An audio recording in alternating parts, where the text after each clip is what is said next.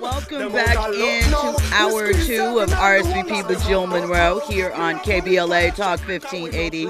This, of course, is the show where we hit all the trending topics across entertainment, sports, lifestyle, and culture. Hour two, we're going to get into some things as we always do. As I mentioned, we're going to talk a little Barack and Michelle. And Michelle says that they should not be your couple's goals.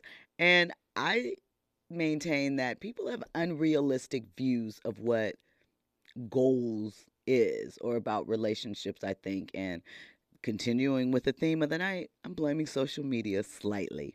Used to be movies and TV. Now it's that. So listen, back really quickly to, uh, you know, we didn't really talk about Jonathan Majors. We talked about Gabrielle Union having a couple of jokes.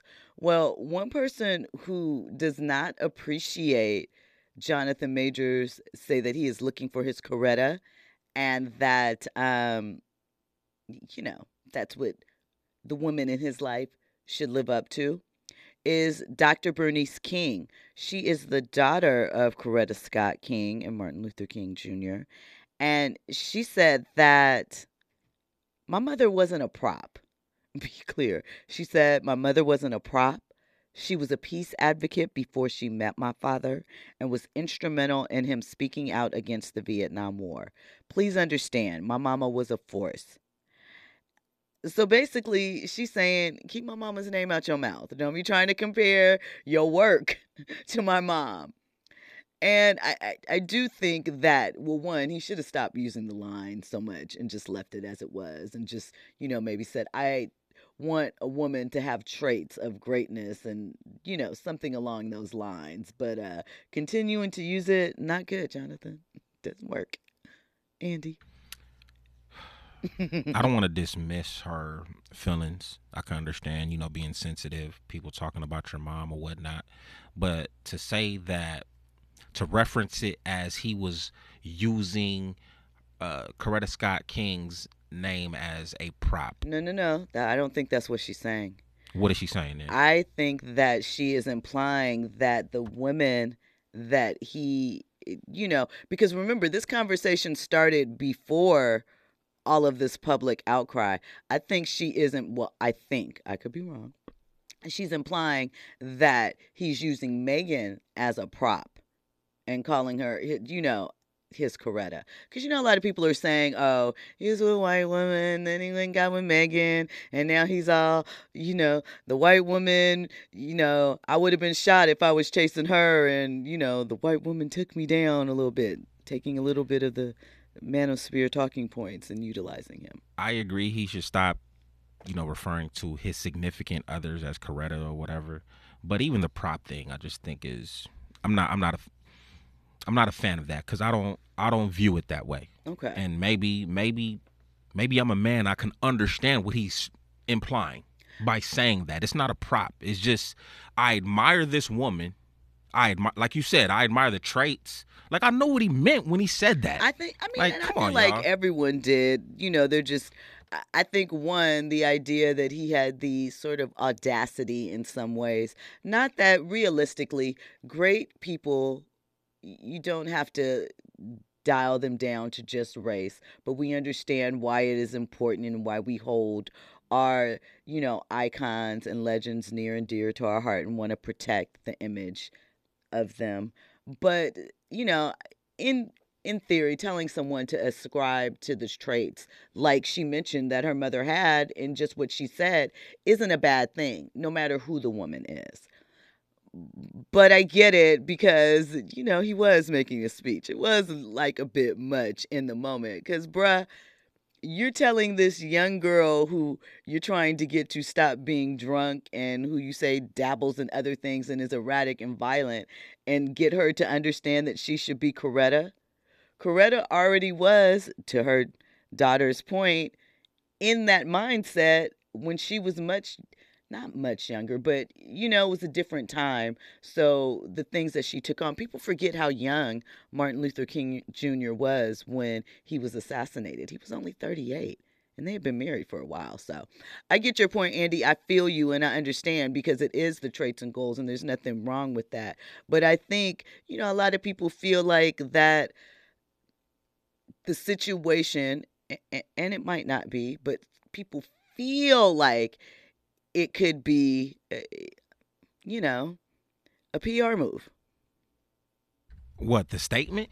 Um, no, the relationship. Oh, with Meagan Good. I mean, yeah, yeah, you know, I get that. Going to get, I get that. You know, but I mean, didn't Meagan say we were spiritually married? Did didn't she say that? That's what she said, right? Did you talk about sure. this last night?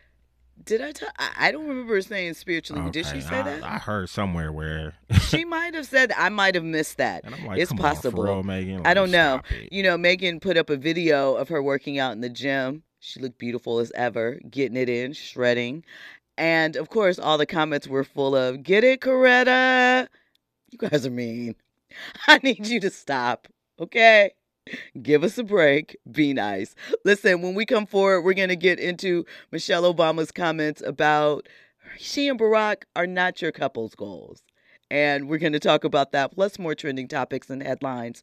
You're locked into RSVP with Jill Monroe on KBLA Talk 1580. RSVP with Jill Monroe is your go to show for staying in the know. More engaging conversation when we come forward on KBLA Talk 1580.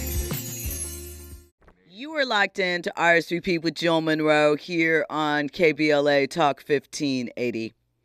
So, on a recent podcast, Howie Mandel's podcast, Raven-Symoné and her wife were guests, right? And Raven's wife jokingly said that she got Raven to fall in love with her by putting her pad in her pasta sauce. Now, Raven said that she has a little Creole in her. And we all know, we have all heard that tale about menstrual blood in the sauce and it makes the person fall in love with you. You know, Raven you must be really comfortable to let your wife make those jokes like that because black people generally don't play about the voodoo stuff or whatever.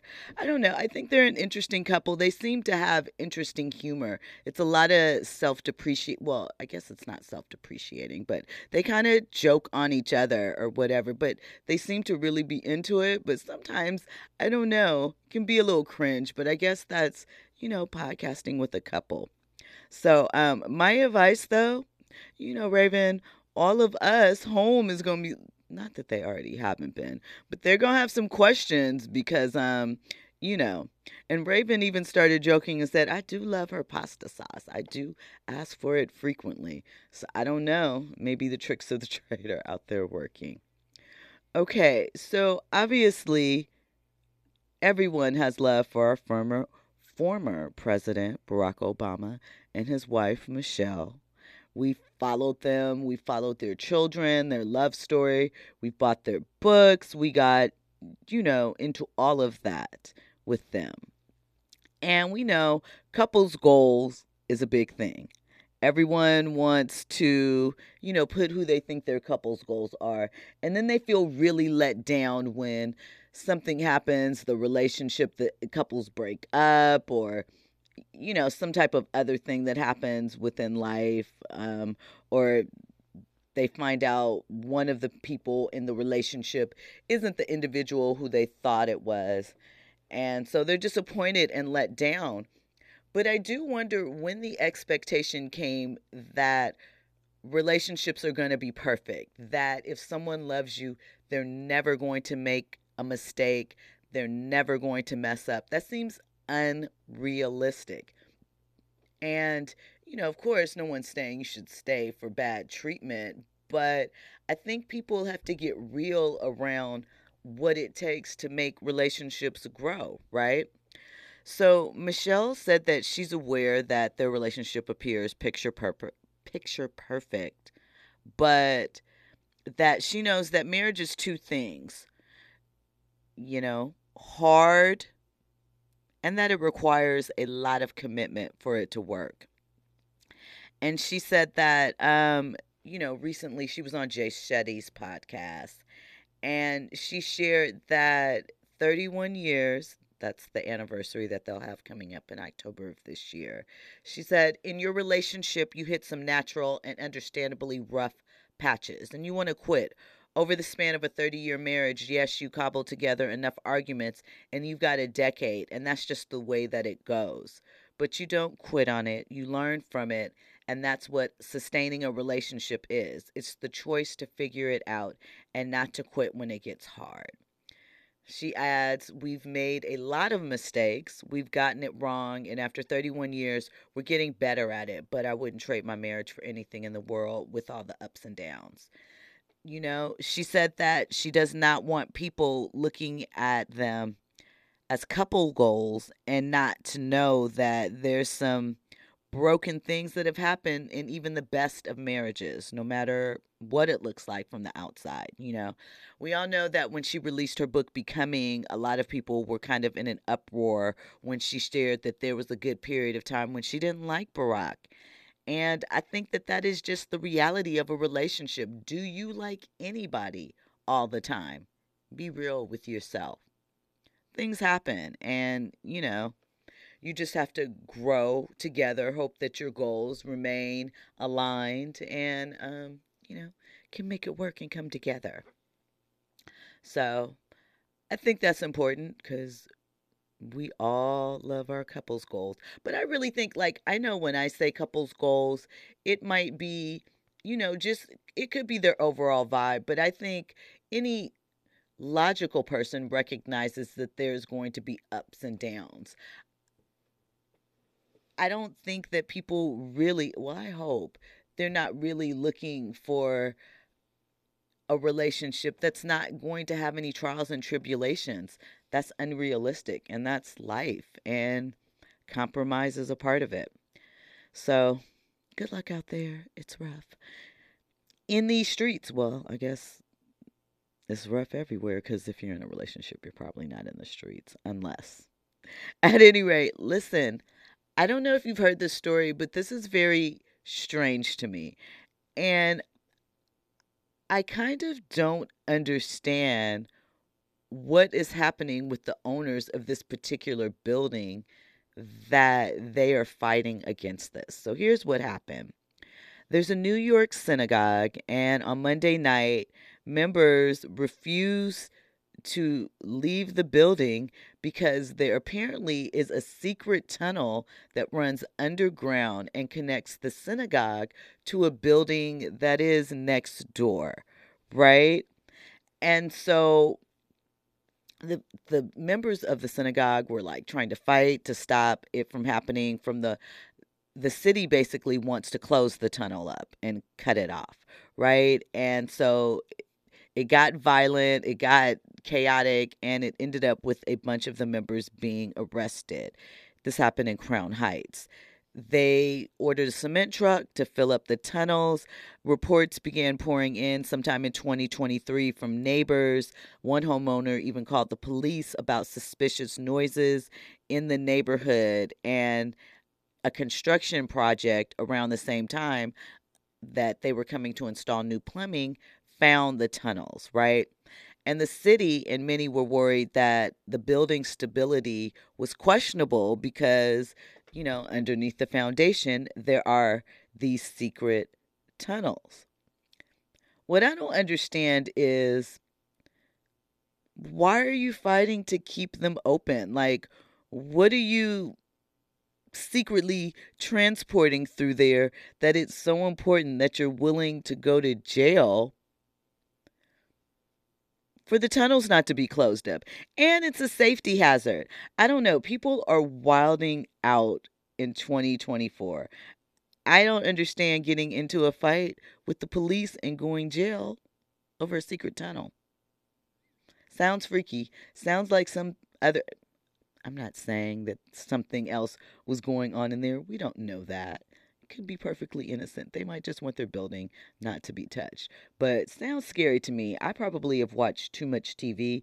Therefore, I am going to assume the worst in situations like that. Sounds like um, maybe not a lifetime movie, but some movie that is waiting to happen and it involves kidnapping and things of that nature. Well, we have an update for you. After two years of separation, Lisa Bonet and Jason Momoa have finally cleared their divorce. They announced yesterday that they were, you know, officially filing, and today the divorce case is settled. I'm not sure what their home state is. I know in California, you need to be legally separated for I think it's six months before you can officially file for a divorce and divorce be granted. So I guess, you know, they probably already, it feels like, well, they said they've been separated for two years because I thought the divorce officially happened, but I guess maybe it was on its way and then something happened and Jason had to move back in on Lisa's property, but they're always going to be friends and co parent. That's beautiful. Good luck to them in that. Listen, all things change. Okay, so, you know, California, right? We lead the wave. We are the state that, you know, has the best privacy laws, protection laws, things of that nature. Well, there's a new law that is going into effect, and it is starting this July. And it's about nightclubs and bars. Basically, the law is AB 1013, and it will require that all bars and nightclubs keep a basically a roofie testing kit you know, to test for things like Rohypnol, that's what a roofie is, or GHB or ketamine, because people slip those into drinks and, you know, take advantage of them. So the bill was passed, and according to it, all business owners must offer to sell these kits to their customers at a cost not to exceed a reasonable amount based on the wholesale cost of those devices. So, in other words, no charging $100 for these kits, or they have to offer them for free. And they also have to have signage in all the facilities that read, Don't get roofied, drink spiking drug test kits available here. Ask a staff member for details. So the law goes into effect July 1st of this year and it will be repealed on January 1st of 2027 unless reinstated. So um, I think that's a good thing. I don't, is that something that still actively happens a lot? I thought, well, not I thought, I shouldn't say that, but I don't know. It, it I know it was extremely Uh, is popular, even the right word to use. Something that happened quite a bit, but it doesn't seem like something that has been in the news a lot lately, but maybe I've missed it. So the kits will also include a straw, a sticker, and a strip to detect the date rape drugs in any of your drink, right? So, according to the Office of Women's Health, there was a study that was done from 2010 to 2012, and they said that 11 million people reported being raped or assaulted while intoxicated, drunk, drugged, or high. I think it is a little um, interesting that they chose to. I'm assuming by drugged they mean that they were drugged and not utilizing a drug. That that's kind of my question with this because I don't know and I suppose it generally happens with those things when there's alcohol involved. But I don't know, it just seems weird to me to include in that study regular legal types of inebriation and include date rape studies. I don't know. That just seems a little strange to me. I would like to see the numbers separated out. But they utilized a group of 6,000 students at three colleges. 500 of them reported being drugged before. And um, they also found that 83% of those surveyed said that this is crazy to me. They had drugged someone else. What schools were they chatting with? I just want to know. So, apparently, here in California, again, proving my own self wrong with my notes, last August, August of 2023, there was a huge amount of GHB that was seized in San Francisco. According to police and KRON, which is a station in the Bay, they uncovered 3.5 kilos of GHB being smuggled in through a nail salon. And that is more than enough for 3,500 doses. So I don't know. What is wrong? Do you guys just not know how to talk to people? I, I don't understand if the generation is at the same time not having sex and not wanting to see sex on TV, but they want to drug people in order to have sex. It's all very confusing to me. Okay, so listen, we're going to do a hard pivot here. It's going to be a rough one, but ride with me. We're going to talk a little hip hop. So, of course, we just came off the 50th anniversary of hip hop. And we heard a lot of commentary, a lot of comparison, a lot of lists. We revisited a lot of, you know, old school artists looked at what should be where, what counts as transformative, what stood the test of time, what did not, etc., etc. Well, Pete Rock, I don't know if you're familiar with Pete Rock and CL Smooth. They had a hit back in the day, Troy. They reminisce over you, a couple other things, and Pete Rock is also a producer. So he says that chasing the money has ruined hip hop, that the bag has become the problem. He said that they should change music to WTF. They're trying to create a narrative that ain't working. Pile driving the culture straight to the ground, we created real history. I don't know what the heck he didn't say heck, I did. They are creating today, but it sure ain't history or hip hop. That's a fact. He also says that we lost our integrity by chasing the money. The bag, as they say, has become the problem and the focal point in the culture. It makes it corny when all y'all make it about money. Everyone is extra sensitive about opinions. Soon as you have an opinion, you're a hater. Automatically. Clown stuff. We're all out here working to make better music. Why don't you try and do the same? So, you know, that's just a general assessment of hip hop. Thought it was interesting. We'll talk more about that on the other side. You're locked in to RSVP with Jill Monroe here on KBLA Talk 1580 News and sports, that's up next. South Premier, take me out with the fader. Welcome back into hour two of RSVP with Jill Monroe here on KBLA Talk 1580. You know, as I was sitting there listening to that, that's what Gang Starr, Nice and Smooth, and who else? It's that DWYCK. Is that what that's called? Okay. Um, and he said the year in the song right there, 92. So, um, what is that? 32 years ago. Wow.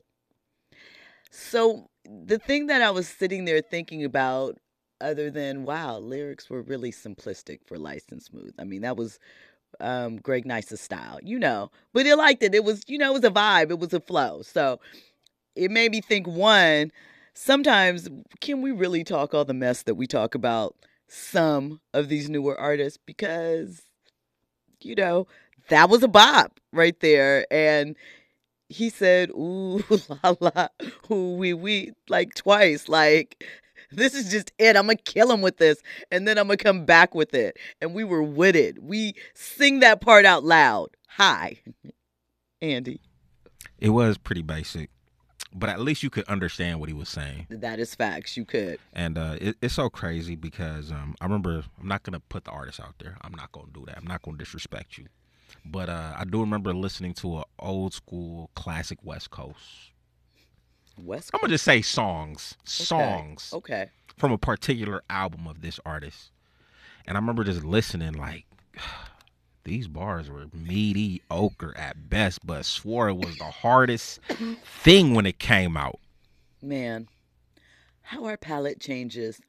The other thing that I observed in listening to that there were so many commercial references. I say butter, you say Parkay. There was something else that he threw in there. And, you know, I mean, I suppose there are with different things, like, you know, somebody could do a rap and throw in standing on business, and most people would know, I think, maybe what that was in reference to. But I wonder as, you know, views are splintered off and people are niched down, but they're not and not really paying attention over on the other side. Do those type of pop culture references, I know that we have them, but they stem from a different place. Like those commercials that hit and everybody knows because the commercial he was referencing at that time was pretty old. A lot of the commercial references and things they throw out were like commercials from the 70s and 80s that you would see when you were homesick from school and things like that.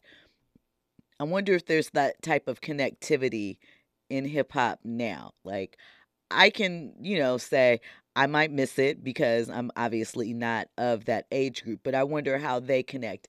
And are things like that, you know, is that considered like an interlope? I know it's not. I'm being funny, but I just wonder when you're taking, you know, marketing sayings and things like that and flipping them, is that something that because we are a litigious society one day we might see a rapper getting hit from back in the day like yeah you put our whole marketing campaign in your song and it was violent and we disagree I just wonder things that I think about. Continuing on the hip hop subject that we were talking about earlier, as far as Pete Rock saying that chasing the bag has ruined hip hop. Lil Yachty also spoke about hip hop not being in a good place. I think it was in November. He also said that he personally focused more on the creative aspect as opposed to the monetary side. I believe you, Yachty. Okay, so no, it's not Yachty. It's Uzi that had the pink diamond in his forehead, right? I want to make. I'm not. I can't get my littles mixed up because we're talking about the money. And if you spend two million dollars to get a diamond insult um, inserted into your forehead for whatever reason, you might be focused on the bag. But I actually think that that was Lil Uzi that did that. Um, but Yachty said, because you know he has that podcast, the state of hip hop right now is a lot of imitation. It's a lot of quick, low quality music being put out. It's a lot less risk taking. It's a lot less originality. People are too safe. Everyone is so safe. I'd rather take the risk than take the L. So, um, I don't know if I believe that because I think that the ones that do take the risk, they're overlooked. They kind of have, you know, maybe their own little fan base or they're in a corner of hip hop. But I don't know. Maybe, Andy. That was Lil Yachty? Lil Yachty said that. Don't nobody want to hear your opinion, Lil Yachty. I'm sorry even as many because hasn't he written a couple of hits for people? Doesn't he? He's written a couple hits but i don't know. He just he represents that generation where you could say hip-hop has taken a downfall. Do you think that maybe it's him looking around and seeing kind of where it's at and outgrowing what he used to think was acceptable? Um i mean i, I like what he said. I understood what he said but i just think you know he represents that generation that you know, we not too fond of. So I don't I don't know if what he has to say holds any true, true weight. That if his but, peers are checking for it and taking that in. Yeah, but then again, you know, you have, you know, a lot of the old heads, like you said, uh, what's the brother name you just mentioned just now? Uh, Pete Rock. Pete Rock. Mm-hmm. You know, some people will call him a hater. So it's like you know where do you go? But I but I agree one hundred percent with what Pete Rock has to say. I just I just don't want to hear from Lil Yachty because I don't see him changing anything up or being a leader in that aspect. Yeah, I don't. I don't. That's okay. I mean, that's fair. That's something to think about. Um, to your point, we also we talked about it a lot last year that hip hop's impact as far as the charts go was different, a little lesser in 2023. The first hip hop album to go number one after I think it was 20 plus years. It was in June. It was Lil Uzi Vert's Pink Tape. And before that, the last number one hip hop album came in December 22. And it was Metro Boomin's Heroes and Villains. So, you know, maybe changing tastes are happening Maybe. Maybe we're in for a different sound. It could be time for a pop boom. I don't know. I do think though, you guys got to stop saying K-pop's going to take over. You know, no shade, no t- maybe a little shade. I just feel like taking 90s R&B from black and I realize that there are black producers and writers that are going and helping a lot of these K-pop groups. But you're not going to get me to believe that BTS or something like that is better than New Edition in life. You're just not. Just not. No shade, no tea. This new generation will say that. They absolutely will. Uh, and that's why I said me, personally, me of myself, in my opinion, not just because I'm a grown up, just because I just feel like 90s because that's what they're doing 90s r&b a little 2000 and the routines and stuff um you can't have it. Even in you know your version of it you can do that. I, when we come forward we're going to talk about a video that has been circulating online. It is a video of some Japanese kids dancing. And I'll tell you what dance they're doing, and it's kind of along the lines of what I was talking about with K pop and so forth. All of that on the other side. You're locked into RSVP with Jill Monroe here on KBLA Talk 1580. Infusing a sense of fun and entertainment in every episode. You're listening to RSVP with Jill Monroe on KBLA Talk 1580. More when we come forward. You were locked into RSVP with Jill Monroe here on KBLA Talk 1580. So I mentioned that there's a video, I believe it's in Japan that took place. And so it's all Japanese kids and they're crip walking and they are, you know, dressed down in their dickies, flannels, bandanas, you know, with the um beaters white undershirt and that nature dressed, you know, like the imagery that we generally associate with Crips, right? Or gangsters. They're doing the hand signs. They probably don't know what they're really throwing up. And, and so it, there's always that conversation between paying homage and being a culture vulture, for lack of a better term. You know? So I don't know because it's like you think about things like Gwen Stefani when she had her geisha dancers and stuff like that, and other forms. And it's like you want people to have an appreciation for other cultures and sharing things that we enjoy. But it did feel a little icky watching the video. It did kind of feel like, really? I, I don't know. But I say that to say, as far as um, you know, the K pop groups and things like that. I think, you know, clearly some of them are really talented and they get their choreography down, they look disciplined. But for me, it's always going to lack that thing because I feel like we're the secret sauce. And with that, even if you can give a good dupe you still miss the real thing. It's just that one little off tape. So that's just my thought on that. Um, rounding out our hip hop conversation. Oh, I think I did that already. So shout out to that. Shout out to hip hop. So it's an end of an era. After 27 years, Nike and Tiger Woods have parted ways. It is estimated that Tiger earned $500 million from his partnership with Nike. We know that as soon as he made the decision to go pro and turned 18, he signed on with Nike and really was a leading force in that industry. But as of late, there's no word right now where he will be signing or who he will be getting into business with.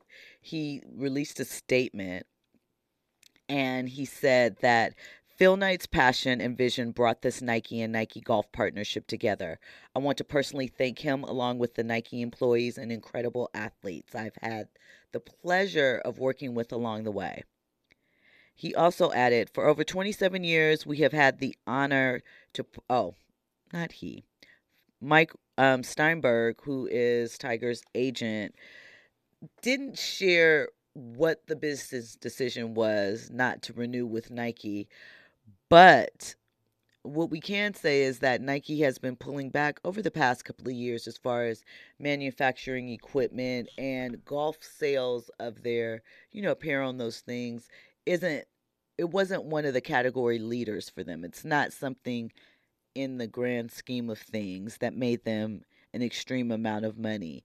So, um, you know, perhaps Tiger saw the writing on the wall and wanted to do something else. It is kind of crazy because you know, Tiger is another one that helped shape Nike. If you look over the course of the 90s, you know, Tiger with the red polo and the hat, making the fist, those are iconic iconic images and you always think about a swoosh accompanying them somewhere around. So, we'll see how that relationship shakes out in the end. Um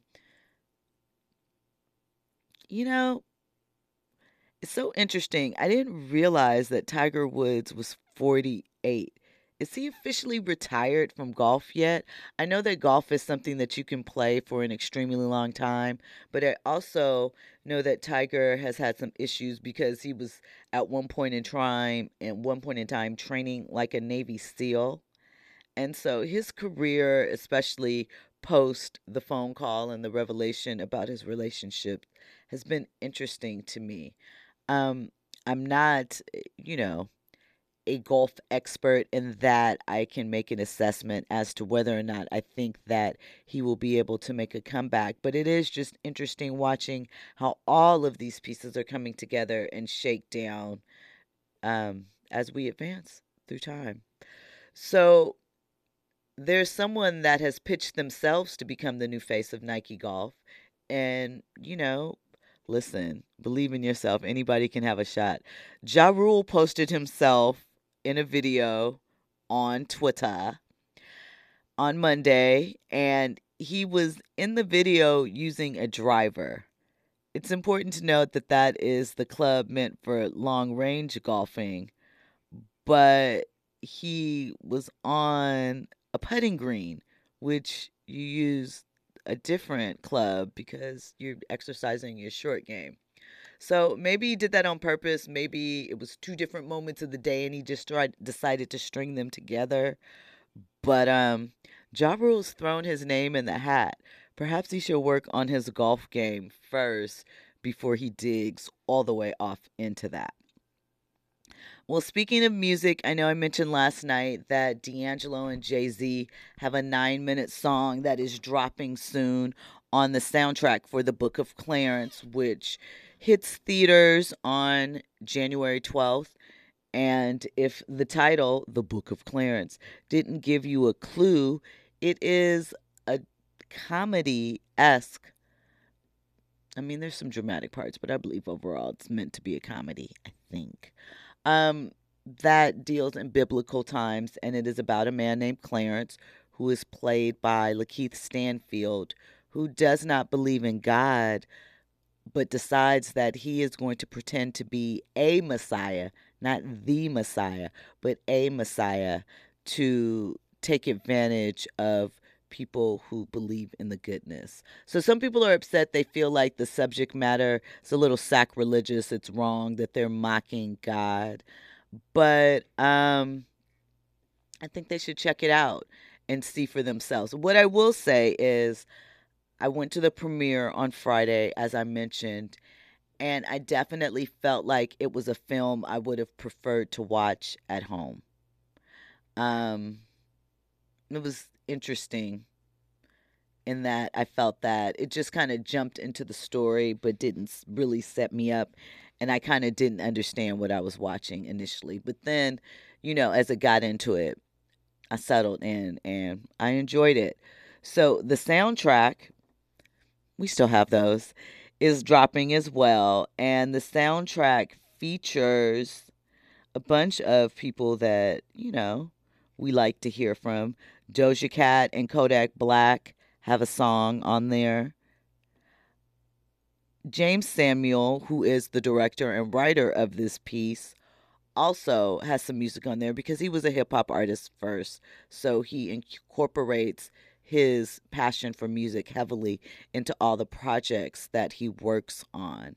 And I can't help but wonder if, you know, we always joke about Black Jesus, Black Jesus, Black Jesus, and things of that nature. Is this kind of his version of that story or his answer in response to all of that on social media? Anyway, back to the soundtrack. Jorja Smith is also on it. Lil Wayne, Shabba Ranks, and Buju Banton have a song on the soundtrack. So, you know, it might be worthwhile to check out if those names get you going. Um, it uh, really, most of these are Jeymes tracks with the featured of the other artists. Kid Cudi's also on there and a few others. So check that out. As I said, the film comes out Friday. So um get into it. Listen, coming up in hour three. You know, hour three is the after hours. So that's where we get into topics that are a little more salacious, a little more, um, you know, out there. And Kelly Price is an interesting, interesting singer. She decided to take to social media to let the people know why she left Sunday Best. And what she had to say is basically she was surrounded by heathens. so we're going to get into Kelly's comments and what she had to say on the other side and who exactly were the other judges on the panel with her during this time period where she's saying it was nothing but debauchery surrounding her and she had to go. We're also going to get into some comments Chuck D made in support of Madonna thought this was an interesting conversation. And so we're going to get into what he had to say and his defense of her. We're also going to talk a little bit about Family Matters star Darius McCrary. He had some comments about Steffans. You know, that was Superhead back in the day. We'll get into that on the other side. All of that and more. You're locked into RSVP with Jill Monroe here on KBLA Talk 1580.